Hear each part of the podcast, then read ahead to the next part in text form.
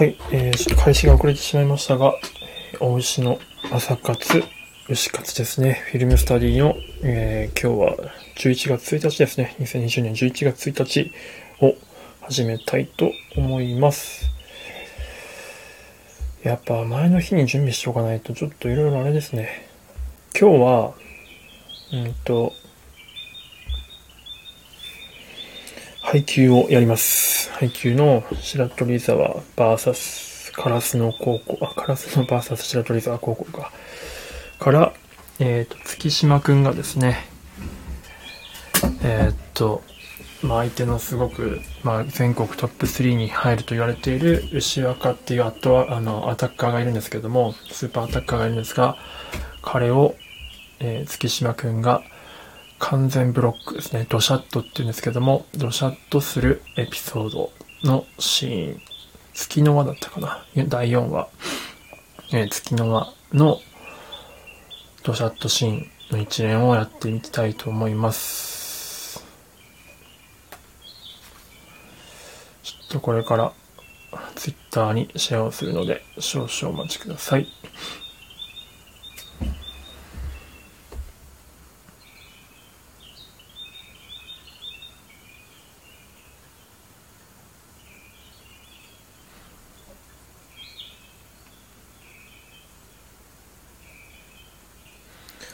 カラスの。バーサス。えー、っと白鳥沢白鳥沢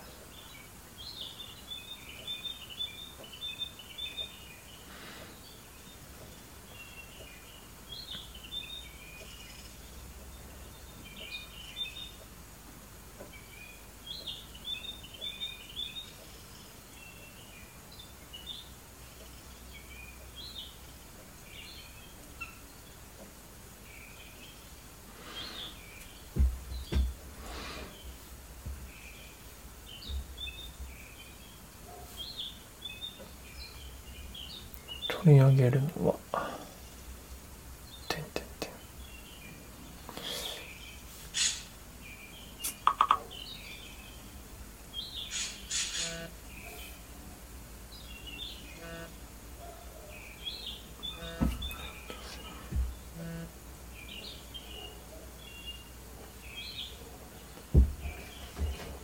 ん。よし。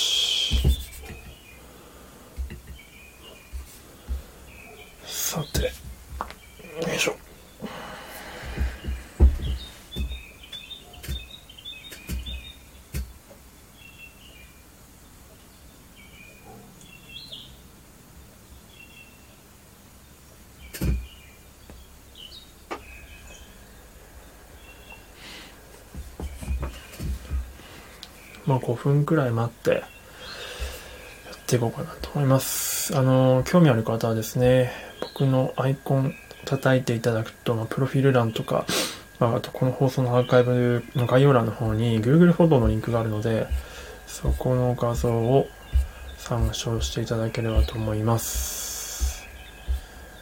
えー、っと、配給全く見たことない人がね、いると思うんで、そういった方はなかなかちょっと、なんちゃらほいって感じだと思うんですが、この月島くんってキャラクターがですね、すんごくこう、まああんまりこう熱の上がらないクールなキャラクターなんですよ、何事に対しても。でも、彼が初めてこの一つ、まあブロックに対しては、ちょっと、ちょっとだけこだわりがあって、で、それをずっとやっていく中で、うん、自分の中ではそんなに自覚がなかったんですけど、このナンバーワンアタッカーというか、まあ、宮城県の中ではナンバーアタッカー、全国でもトップ3に入っていると言われているこの牛若をですね、まとめるためにいろんなことをこう積み重ねて積み重ねてやってきたわけですよ。このシーンに至るまで。で、このシーンに至った時に、まあ、完全にその格上の相手をドシャッと決めるわけなんですけれども、ブロックを。その時に彼が初めて自分の気持ちに気がつくというか、バレーに対しての喜びに目覚める瞬間っていう感じのシーンで、どうやらなんか公式の方の YouTube チャンネルでは、うん、大好きなエピソード1位にランクインされてるみたいですね。まあ、僕もめちゃくちゃこのシーンが大好きなので、取り上げてみたいと思います。mm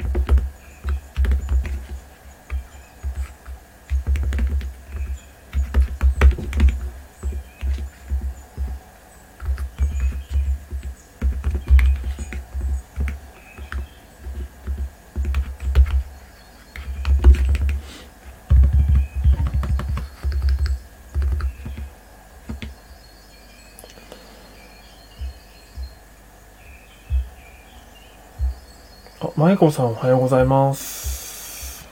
ありがとうございます。えっと、あれ？ちょっと今コメント打ってたとこでした。大志と申します。はじめまして。来ていただいた方はですね、まあ、こうやって、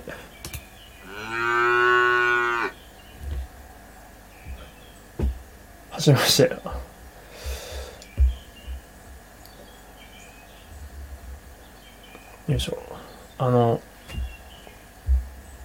さんは、えー、っと、あ、討論したり雑談したり、ゆるく喋るチャンネルなんですね。なるほど。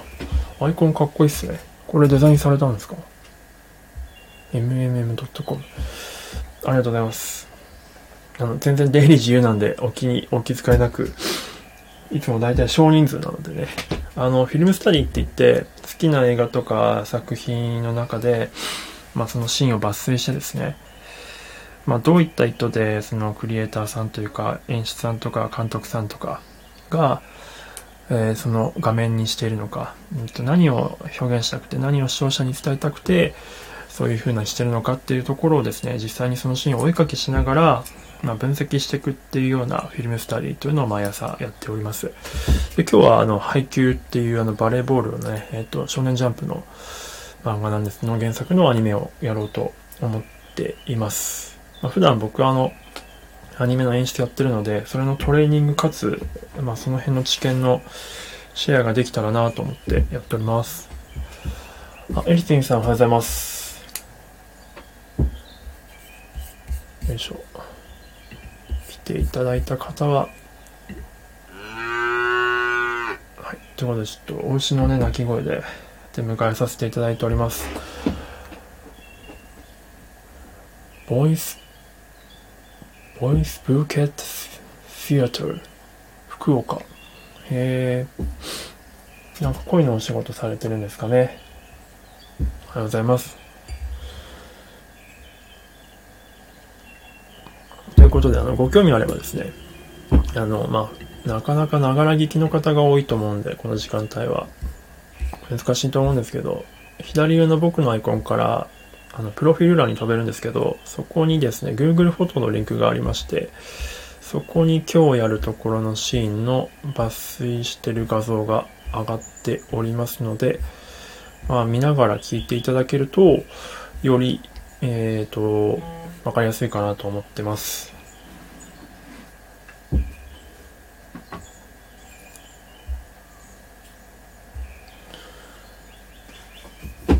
よいしょ。ではですね、やってこっかな。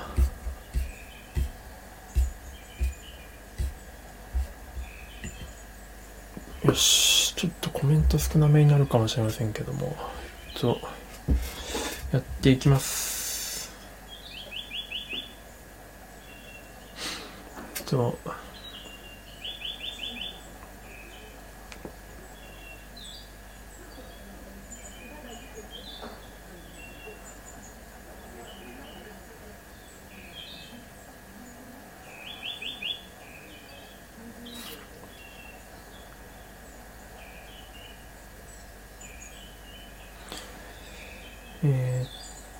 15分ぐらいかな。25分。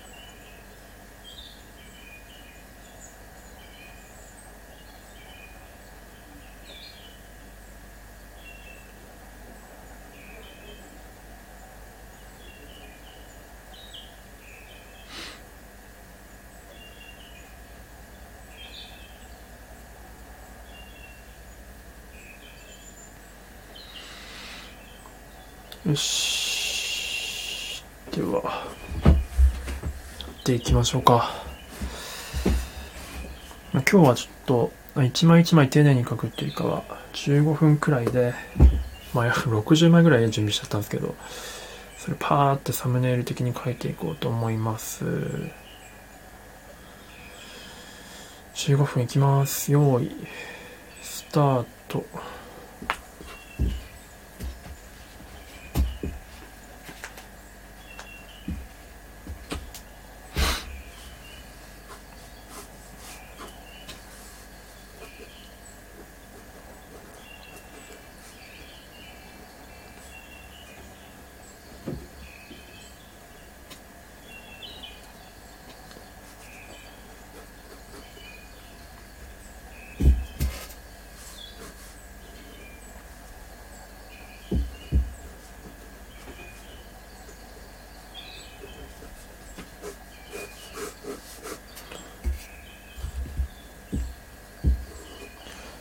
2番の絵を描いてます。なんだっけ、このセッターの子の名前忘れちゃいましたね。白鳥さんの。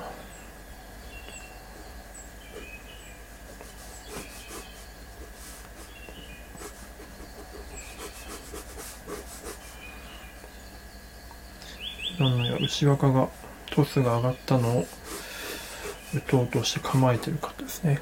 で、3番。3番は、えー、っと、カラスナの人たちが、3人ですね。ブロッカーが、そのブロアタックに合わせて飛ぼうとしているシーンですね。真ん中にツッキーがいます。月島君がいます。せーのって言ってるところですね。で奥に東根ですね。朝日さんがいますと。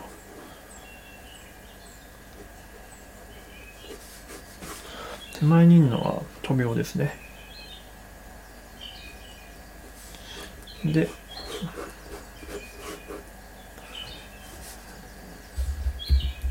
ジャンプすると。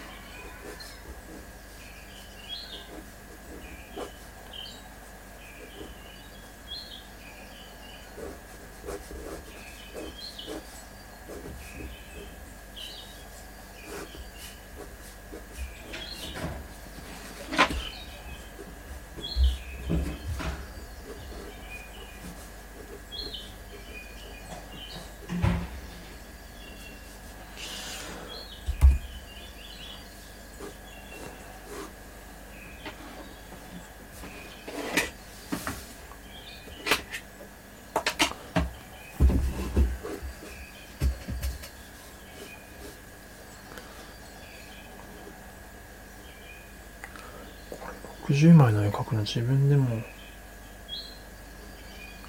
アホだなって感じですね。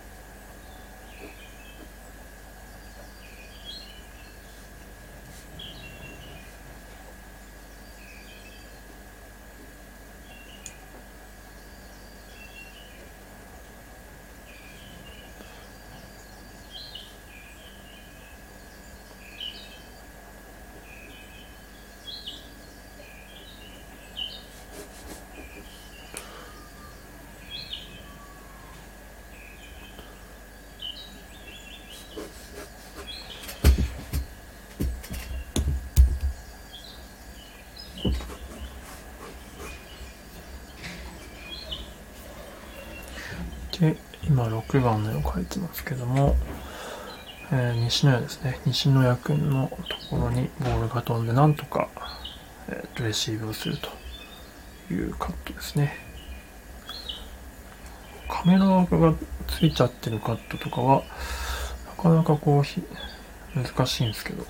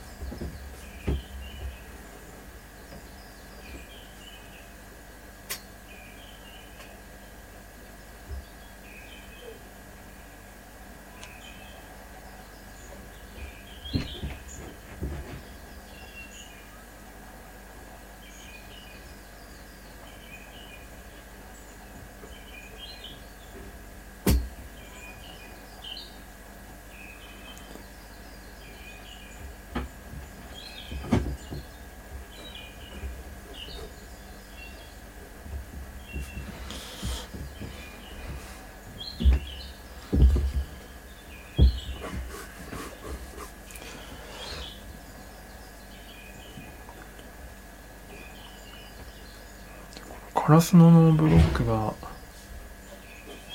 まあ完全にこうドシャッとするわけじゃないんですけど、ワンタッチとか、まああとはそのなんとかレシーブをつなぐことによって、どんどんどんどんこの白鳥沢のセッターのこのストレスを、調べでしたっけね。あ、そっか、調べかな。のストレスをどんどんどんどんこう溜めていくんですね。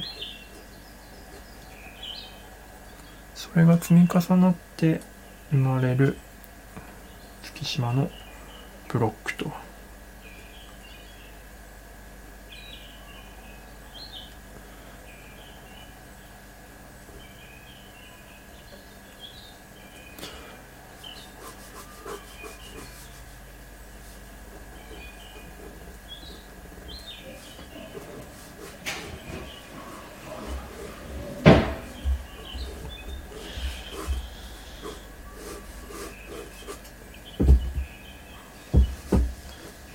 この今9番の絵描いてるんですけど、これが結構象徴的ないですね。まあ、月島と、え、っと、白ぶくんが同じカットに映ってる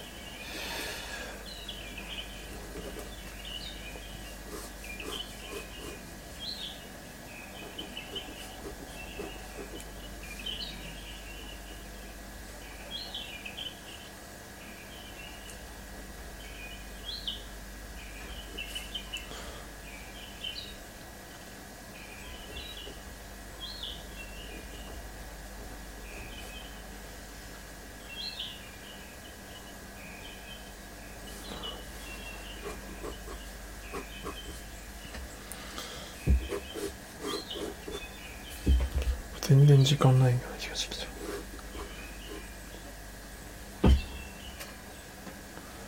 あ、ジェンさんおはようございます。もういないかな。ちょっと今お絵かき中でして。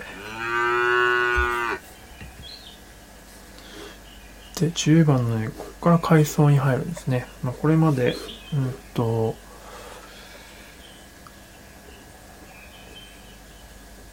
止めてきたというか、ワンタッチ、ワンタッチ、ワンタッチっていうのをずっと続けてきたっていう、その白ぶくんのストレスをここで一回階層を挟むことによって見せると。すいません、今勝手にもうすでに始めちゃってて、お絵描きを。Google フォトの11番の画像をこれから描いてます。描きながらいろいろと話しているという状況ですね。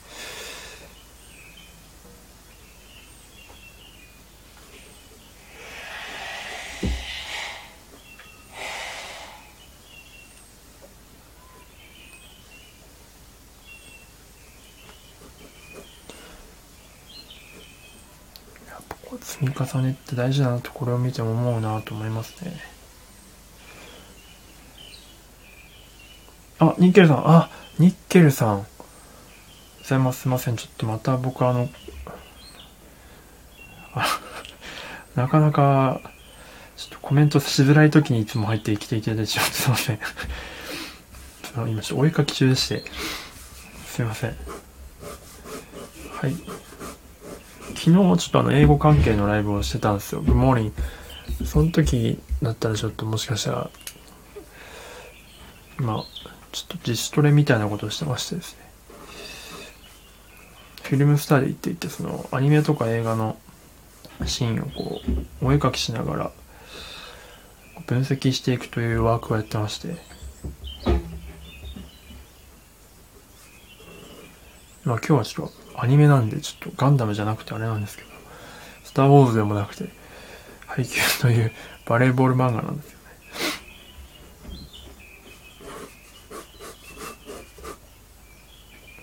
アーカイブの時も、あ、ありがとうございます。ちょっとあのアーカイブはそんなに長いこと残さないような気はしております。ちょっとね、いろいろと問題があると思うんで。まあ、あんな感じで、なんか、ちょこちょことやっていきたいなとは思っております。一休さんはあれなんですよね。あの、朝、朝のやつって平日だけなんですね。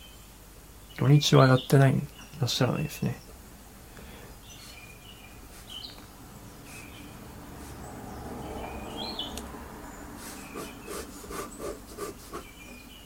あ、そうなんですね。ノートの見て応援したいと思います。マジですか？ありがとうございます。あ、恐縮です。めちゃくちゃ嬉しいです。なんだろう、めっちゃ元気でだって、英語で、How can I say in English? 元気が出た。えっと、I'm so, なんだろう、great. 頭悪い英語しか出てこない。平日のみなんですね。了解です。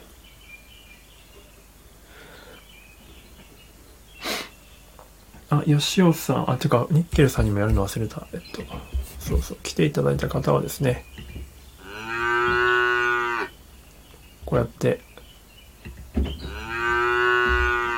吉尾鳴き声で出迎えさせていただきます。I am cheer とか、あ、元気をもらったからですね。チア、チア、元気。なるほど、なるほど。あ、ありがとうございます。スクーショ。でも、そうなんです。ちょっと牛の鳴き声を。あ、吉尾さん、ついにこう、ハロウィンが終わっておめかしを変えられたんですね。すいません。ずっと最近、鬼滅の刃ばっかりやってましたけど、今日はちょっと配給をやってます。あの、秋葉のリーマンさんという方が、配給やってほしいっていうことだったんで、やってるんですけど、ちょっとご本人はいらっしゃらないんですが、勝手に一人でやってます。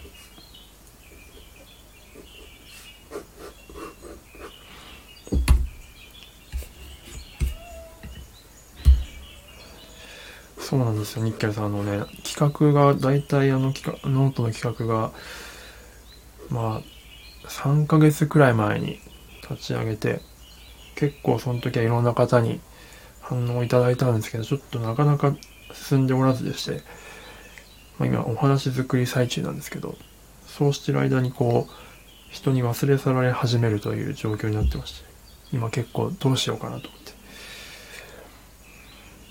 これを忘れられないようにするにはどうしたらいいかみたいなところで結構もがいておりますね。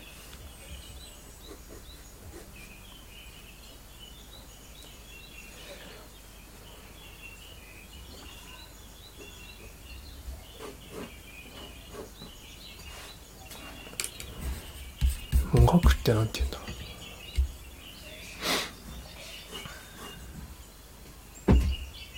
だ？中洲の新ジントニーさん。おは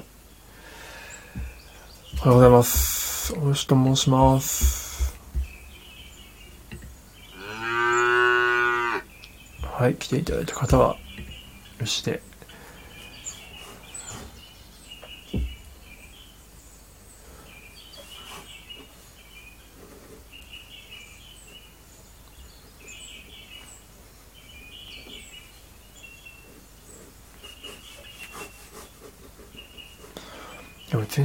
最後までいかない。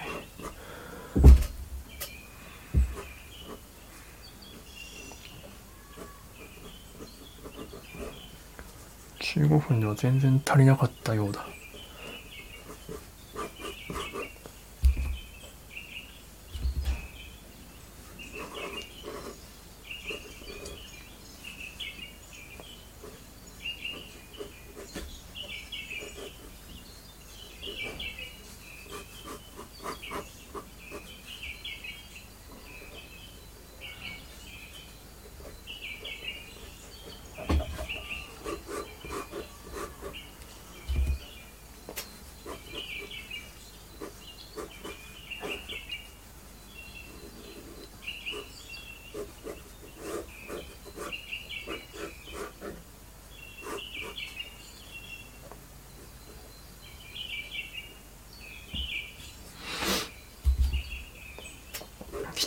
ね、今僕は21番という書いてますけど、これがいい絵なんですよね。この、罠にはめた感じの時のツッキーのこの表情の、このレンズがめっちゃ歪んだ感じの表情のカットがですね、まあこの話数のベストショットでしょうね。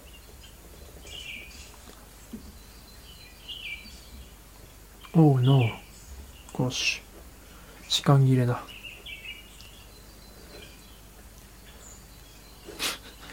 ちょっと時間設定と枚数配分が見すぎすぎたな。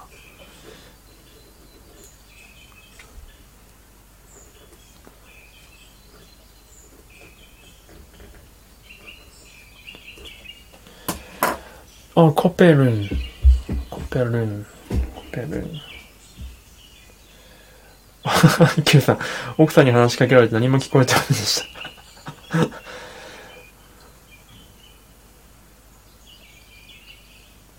コペルン、さっきお疲れ様でした。あの、リクエストをね、送らせていただきましたよ。あの気長に待ってます。多分リクエスト溜まってると思うんで。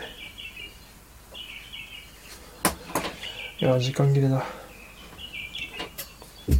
時間配分がミスりすぎたな。まあ、でもちょっと枚数多すぎたんですね。まあ、60枚ぐらいになってしまったんで。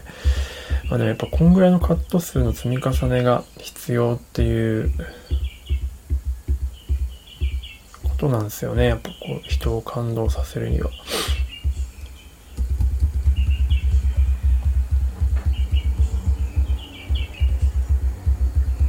今日は配給をね、やってます。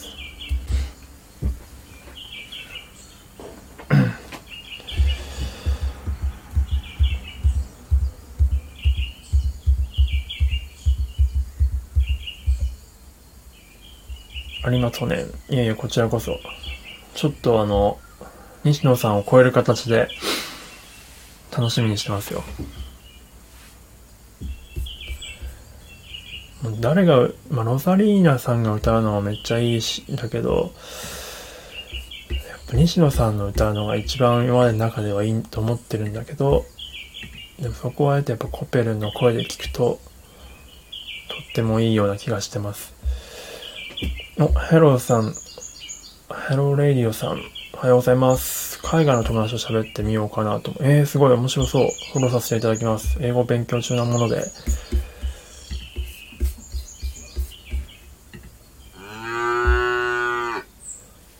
家族揃って、えーっと、明治村に行った、あ、行ってらっしゃいませ。じゃあちょっと見送らせていただきます。えっと、楽しい素敵な日曜日をお過ごしください、日光さん。あ、リリーさんおはようございます。任せろ。お、すごいな。なかなか西野さんを超える感動はあれよ。ハードル高いですよ。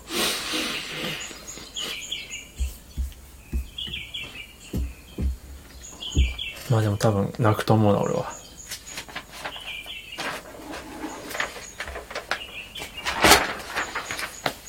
ね、またライブ行きましょうね。コペルンライブ。今日はちょっと配給をね、やっております。配給のな、なんか好きなエピソードランキングみたいなのがあって、パーッと見てたら1位がこれだったんですよね。月島くんが、まあ、吉岡っていうナンバーワンアタッカーをドシャッとブロックするシーン。まあ、月島くんっていうすっげえクールなキャラクターが、まあ、自分のの、自分も気づいてなかったバレエへの気持ちに目覚める瞬間ですね。お、また英語ライブやりますやります。大体そのオンライン英会話の前後、前後というか多分復習用か、もしくはその予習、予習用こういうことを喋ろうと思ってるってところの事前準備みたいなのをちょっと収録、収録というかライブでやろうかなと思ってます。実際にその復習した後に自分が言えなかったことを洗い出してからのだから言えなかったことをこう、自分の身の中に、体の中にこうインストールする繰り返し作業のところは多分集中してやると思うんで、こもってやると思うんですけど、そういう途中経過みたいなところは、なんかやっていきたいなと思ってます。あとまあ、あの、それをやりながら、あのね、ライブ、コラボ雑談相手を募集常にしてるんですけど、まだ今んとこまだ手を挙げてくれた方がいないので、リリーさんもぜひあれ、アンドロイドでしたよね、リリーさん。あの、アンドロイドじゃなくなったらぜひ。あれでも前なんか、キックンさんのとこでやってましたよね。あれ？まあいいや、まあ、あの、気が向いたらいつでも。あれ？iPhone でしたっけ？あ、じゃあいつでも、あの、そのライブの時は、英語、英語トークコラボ。なんかトピックをね、一応決めて3、4分ぐらい話すっていうのをやってみたいと思うので、もしよければ。あ、そうだ、コペルンいるかな？まだ。もういないかなあ、いた。えっと、シェアハウス引っ越したのよ。完全私事ですけど。シェアハウス、シェアハウスについてちょっとお聞きしたいんですけども、そう、あの、なんかクロスハウスって知ってるかな？あの、結構都内を中心に展開しまくってるシェアハウス、えー、っと、なんつうの、会社さん。で、そこの一つのところに住んでるんだけど、あ、初めて聞いた。そう。結構、まあ家賃が安いんだよね。まあシェアハウスだからっていうのもあるんだろうけど、5万、込み込みで5万3千円。家賃だけなら3万9800円で、教育費と、あとまあ、布団のレンタルしてるので、まあ、込み込みで5万3000円なんだけど、あれなのかね、やっぱこう家にオーナーの方がいないと、荒れるのかね。なんかね、全然シェアハウスっぽくないの。あの、ね、リリーさんも、その、興味湧いていただいてるみたいなんですけど、シェアハウスについて。外国人との交流とかしたいじゃない？教育取るのよ。だ多分普通に企業、がっつり企業なので、最近その、教育、だ多分コペルのとこみたいに、その、なんていうのかな。チェーン、チェーンじゃなくて、コペルのとこって1個なのかな？複数あるのかわかんないけど、がっつりこう、一つ一つに対して細かく目が行き届いてるって感じよりかは、なんかフランチャイズじゃないけど、こう、めっちゃこう、同じ形のアパートっていうか、一軒家みたいなとこの、とこに、がいろんな都内に点在してて、いつその中で引っ越しても大丈夫みたいな。引っ越し代はかからない。あ場所を変えるときはお金がかからない。あの、もし、その隣人とかと馬が合わなかったらいつでも引っ越してもいいよみたいな感じのスタイルのところ。3.5ってどういうこと？点5ってどういう、なんで小数点が、あ、あれかな？猫の、猫ハウスかな？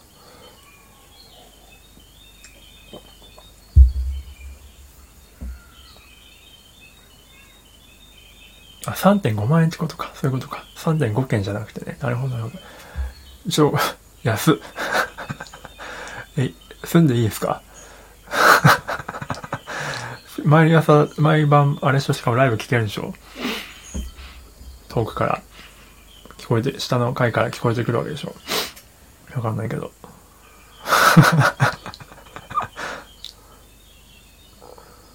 楽しそう。なんか交流があった方が楽しいよね、きっとね、シェアハウスは。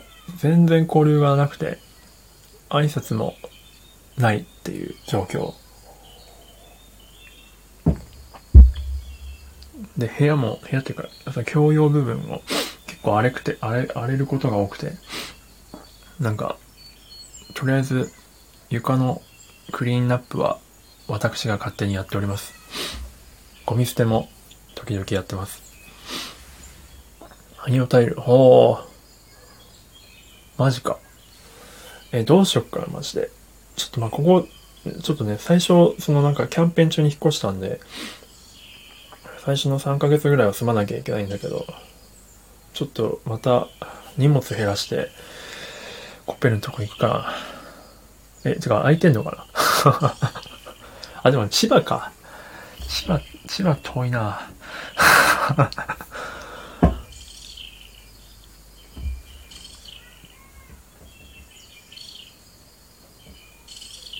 都内にもし出したら行きますよ。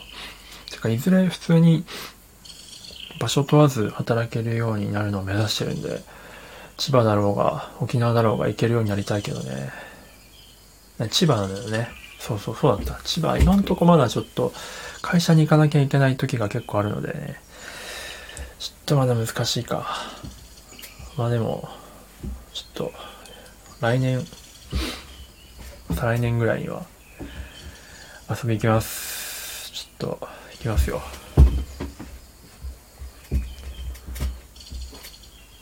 3.5万円マジいいな うん。今までがね、あの、オヨライフっていう、それもなんか家具とかが全部準備されてて、えっ、と、すぐスーツケース一つで引っ越せる、あの、住めるっていうようなコンセプトの、えっ、と、サービス使ってたんだけど、やっぱね、すごく便利なんだけど、そこそこやっぱ高くて、10、同じような地区に住んでて11万くらい。まあ、インターネットとか水道代、光熱費すべて込み込みだけど。お、ステージさん、えー、おはようございます。ちらっと。ありがとうございます。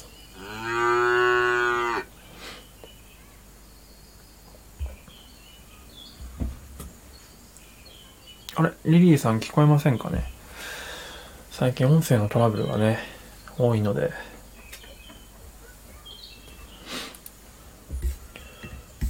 はい。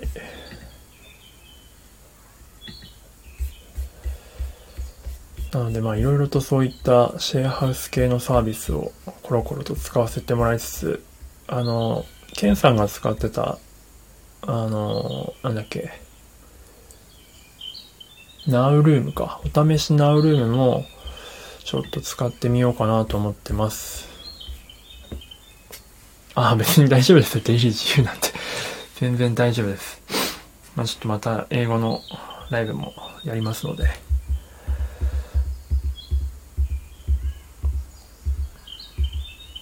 そう、いろいろやってみてね、どれがいいかな、みたいな。理想はやっぱり旅するホニャララになりたいわけですよね。ケンさんの生活が理想なんです。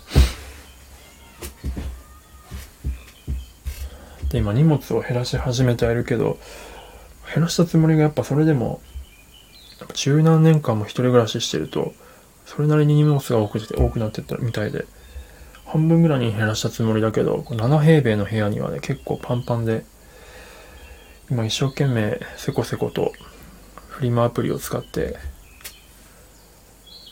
アニメの DVD とかを転売してます。転売っていうか、転売っていうかまあ、自分が使ってたやつを売ってますね。処分してますね。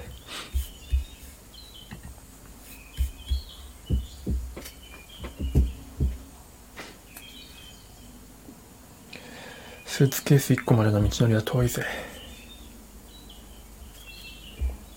朝の脳の方がフレッシュなので午前にやった方が効率がいいかもですあそうですね一応英語の学習そうですね英語が午前中にいろいろと全部僕を詰め込んでてで、この朝活は僕のトレーニングなので、これも外せないんですよね。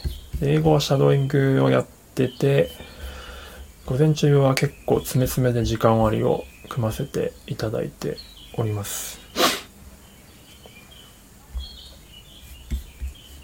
だから4時半起きとかになっちゃうんですよね。5時とか。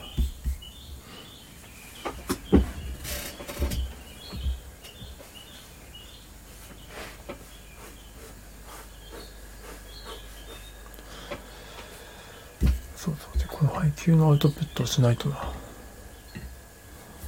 そうなんですよ。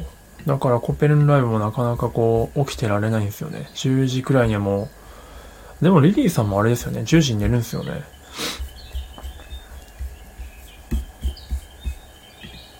10時くらいにはもう結構記憶が、記憶というか、もう、混濁し始めるんですよね。意識が。11時にはもう完全にもうシャットダウンなことが多いですね。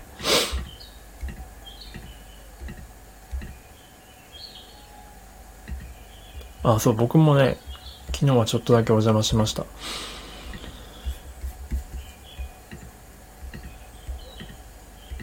昨日銭湯行ってサウナ行ったら、あの日課の夜の収録配信するの忘れてたことに気づいて、それで、ちょっと遅れちゃったんですよね。だからまあそういった意味で言うと運よく起きれてたので、コペルライブに行きましたね。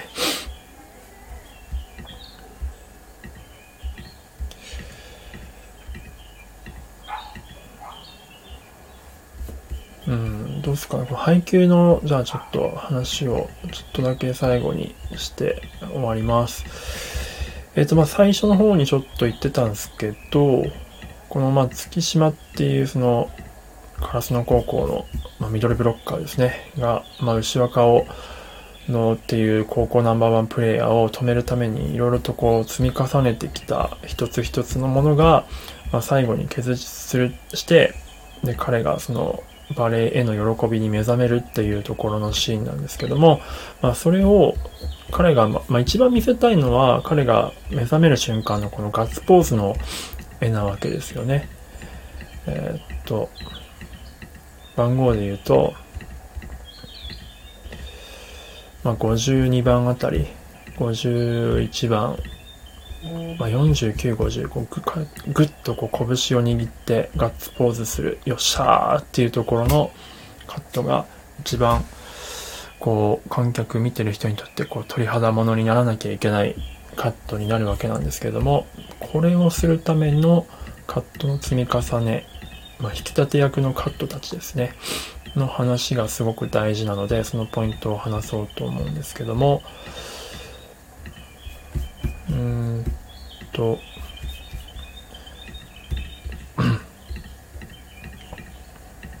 まあ、さっき僕がちらっと書いてた、えー、と21番の絵ですね。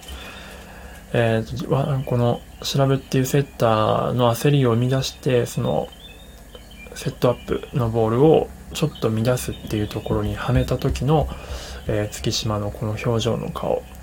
蛇をにら、蛇、えー、蛇が睨むような顔ですね。ここがすごくポイントにもなってて、ここからの積み重ねで、えっ、ー、と、石若がアタックをするんですが、その時にまブロックをするんですけどね、このブロックが、えっ、ー、と、画像見てるだけだとわからないんですけど、通常こういうカットって、まあ、最大トリプルアクション、同じアクションをこう3回続けることによってインパクトを与えるっていう感じなんですが、ここはですね、やっぱすごく強調されてて、5回繰り返してるんですね。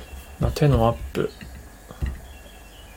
30番の絵、手のアップ、で、そしてちょっと俯瞰になった31番の絵、全体をちょっとちらっとだけ状況を見せてる31番の絵。で、ここがですね、ポイントで、止めなんですよね。静止画で、えっ、ー、と、完全静止画になってて、音が全くない絵になってるんですね。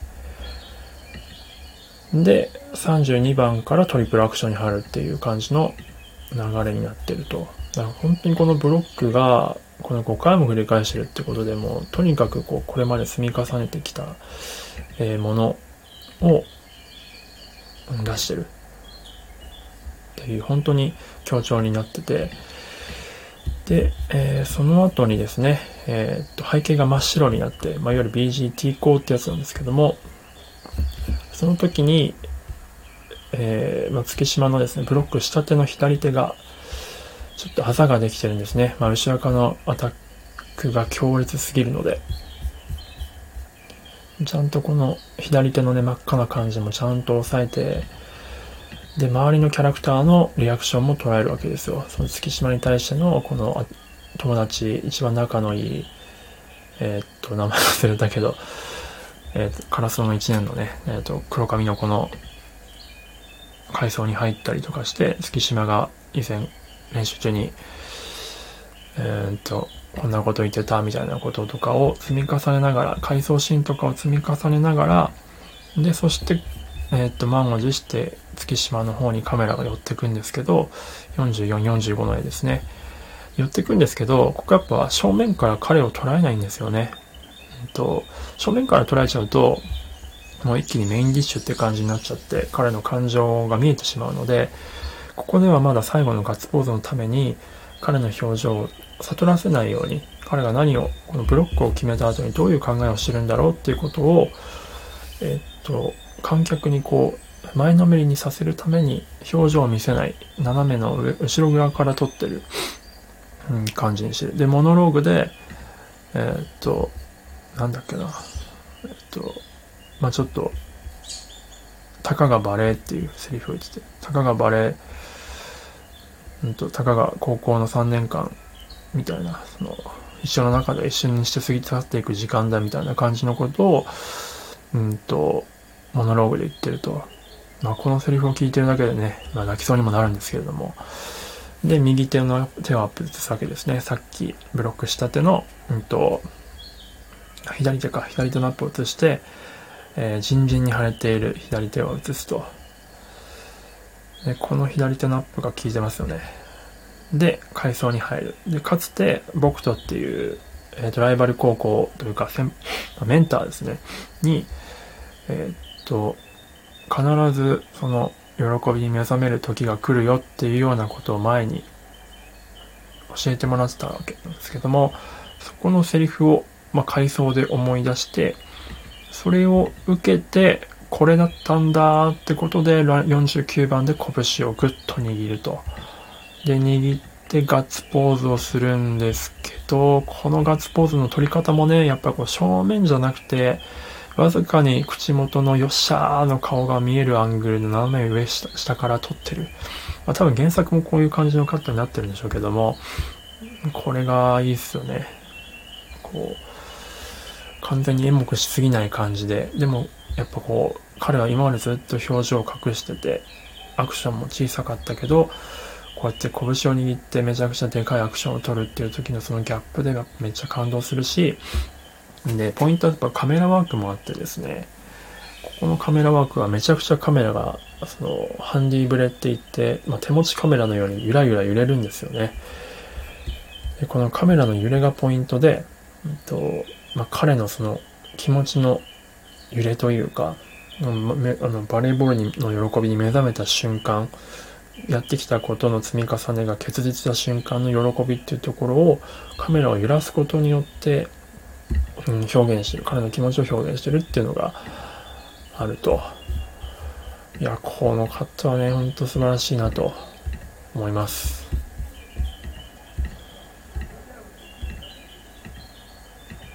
っていうような感じ。まあこれ本当番号つけてって分かりましたけど、まあ、同じカットで数枚撮ってるのもあるんですが、このたった数分間のやつに60カット以上使ってるんですよね。それが本当にすごいなと、カットすごいなと思いました。はい、という感じでございます。まあちょっと、完全に一人語りではありますけれども、まあ、アーカイブ聞いていただいた方、もし何か感想あればいただけたらと思います。で、そして、何かね、リクエストとかあれば、ぜひぜひいただければと思います。明日は何をやろうかな。はい。では、最後まで聞いていただいた方、ありがとうございました。あの、ぜひ、配給見てみてください。それでは、といったところで、カズさんおはようございます。今、ちょうど終わるところでございました。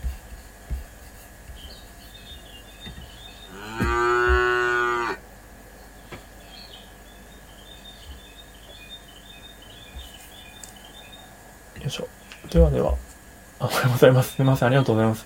今日ちょっと配給取り上げていろいろとフィルムスタディを先ほどまでしていたところでございました。